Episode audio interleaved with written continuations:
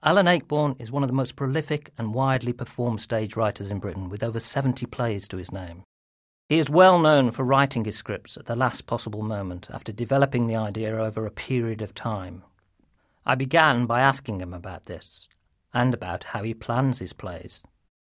I think one of the things that's been said about my work, and often you have to listen to other people to learn about what you're writing, it's very difficult sometimes to be objective about your own work, is that most of my ideas for stage are in fact films.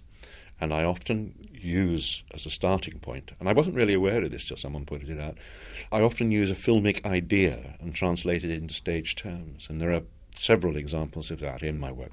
You can go back to a play like Bedroom Farce, which is in fact three different little sets on the same stage. And one of the things it employs is cross cutting.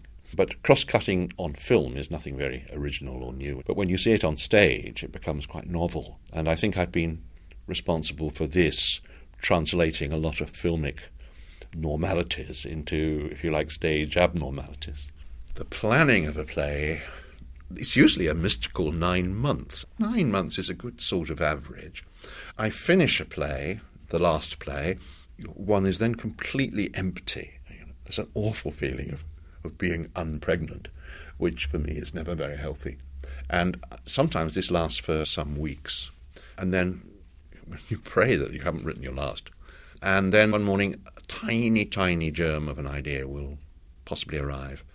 Well, it does arrive. And I, hardly dare breathe because I'm not quite sure, but it, it gives me a tingle of excitement.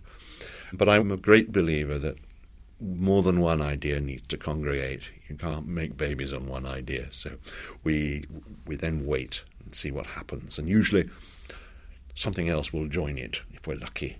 Maybe it's a character, maybe it's a setting, maybe it's it's something that complements the idea. And says, yeah, that's a great idea to write a play about the notion of leadership yeah, what a good idea. But we've got to put it somewhere. And then, wow, we could put it on a cabin cruiser on a river. That's going to be fun. And those two ideas will suddenly gel and make, for me, a way forward.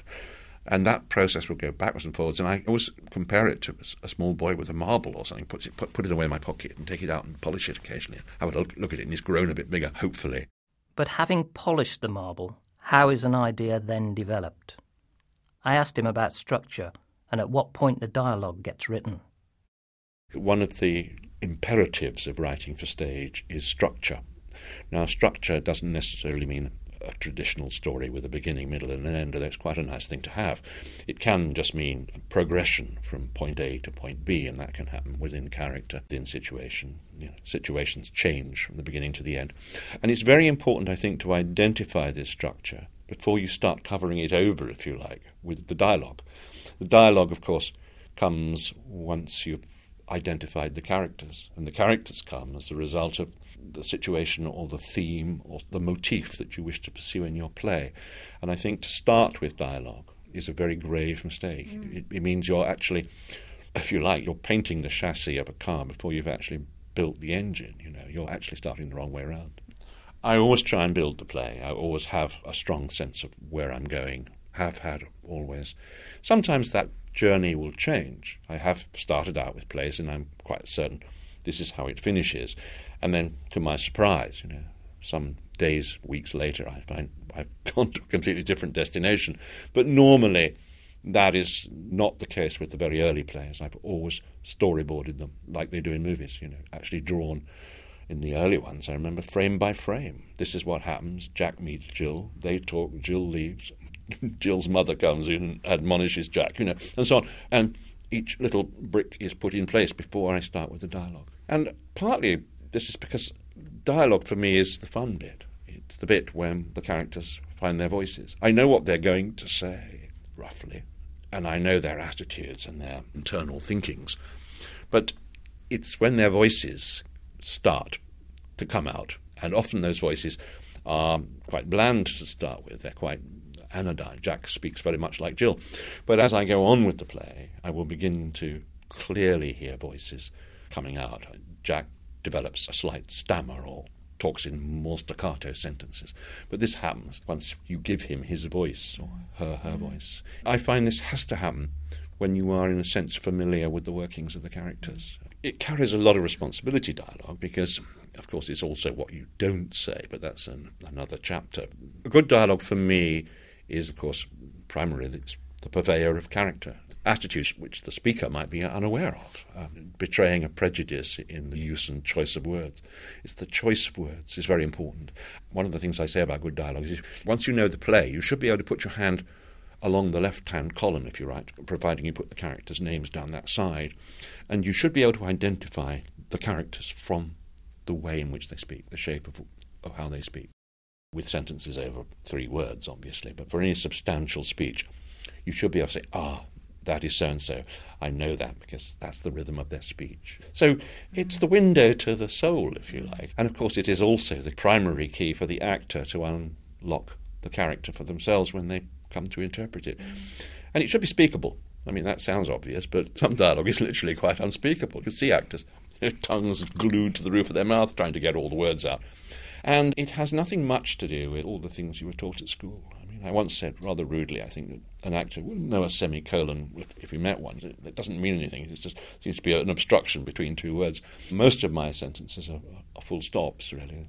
I, full stop, think, full stop, occasionally, just because that's the way you musically want the speech written. Commas are useful. Dashes and dots are lovely. It's dialogue that's speakable. It's never really meant to be read. It's always meant to be heard. So you're looking at, if you like, musical notation. Some of the best dialogue is, is quite terse and unbeautiful. If you're writing with the clarinet, it's nice to know, you know, basically how many octaves you can play with it and what's the top and bottom note of it. And then you can possibly challenge it slightly with, with how it's played. With an actor, it's the same. Actors can do an awful lot with very few words, as long as they know what the words in between are, the spaces in between are. I mean, that's the art, of course, is writing a few words which say an awful lot and allow the actor. There's a phrase I sometimes use: leave the actor space to act. And there's often they're, they're so busy talking mm. and, and, trying to get through the material, they actually don't have a chance. I think the thing always to remind people of, and it's so obvious, is you're writing for actors. You're not writing to be read. You're writing to be heard and mm. seen. I think it's understanding the instrument for which you're working uh, is very, very important. And, and what can happen between actors is not just what one actor can say, but in a love scene, what could be said between that phrase and the other character interpreting that phrase and realizing what has been said, realizing that he's in fact said he loves her, but he said it in such an oblique way she's taken a second or two to work out what he meant. And that's always beautiful when it's left hovering in a, in a space between two actors. It, it's difficult because you have to have a certain confidence in the people you're writing for. I think the thing to say is trust your actors and don't, for goodness sake, then, having made that pause, say, what do you really think of me? Pause. I think I might. Dot dot dot. Says quite a lot. But if you then write in the pause, he thinks for a moment and his eyes go up to the ceiling and he, you don't need all that, you know, you just let the actor do it. And when you're writing in English, certainly in, in the areas I write in, people aren't awfully explicit about their inner feelings. I mean, they do hide them, partly from fear of being hurt and partly because they don't know how to express them anyway. Whether they be anger or love or disappointment and so on, people are, certainly in my world anyway, they're they're often very anxious not to impose feelings on people because it's rather bad form, really. Sort of crying in the middle of the road, you know, I'd, I'd go home and do it. And it's sometimes it's a very interesting language to write in for that reason, mm. you know. If you put a tape recorder on a party, for instance, a group of people all together, and what is amazing, if you play it back later, is, is how very few people manage to finish a sentence, partly because other people cut in on them to finish it for them, or because they've guessed the end and therefore want to move it forward. I think good dialogue is also about variety. Sometimes, and this is some technique that, of course, goes right back to Shakespeare and probably beyond that, you know, the short, sharp, sudden exchange of a few words between people can suddenly accelerate a scene forward, whereas a long, slightly more carefully thought out soliloquy can have the effect of slowing quite often.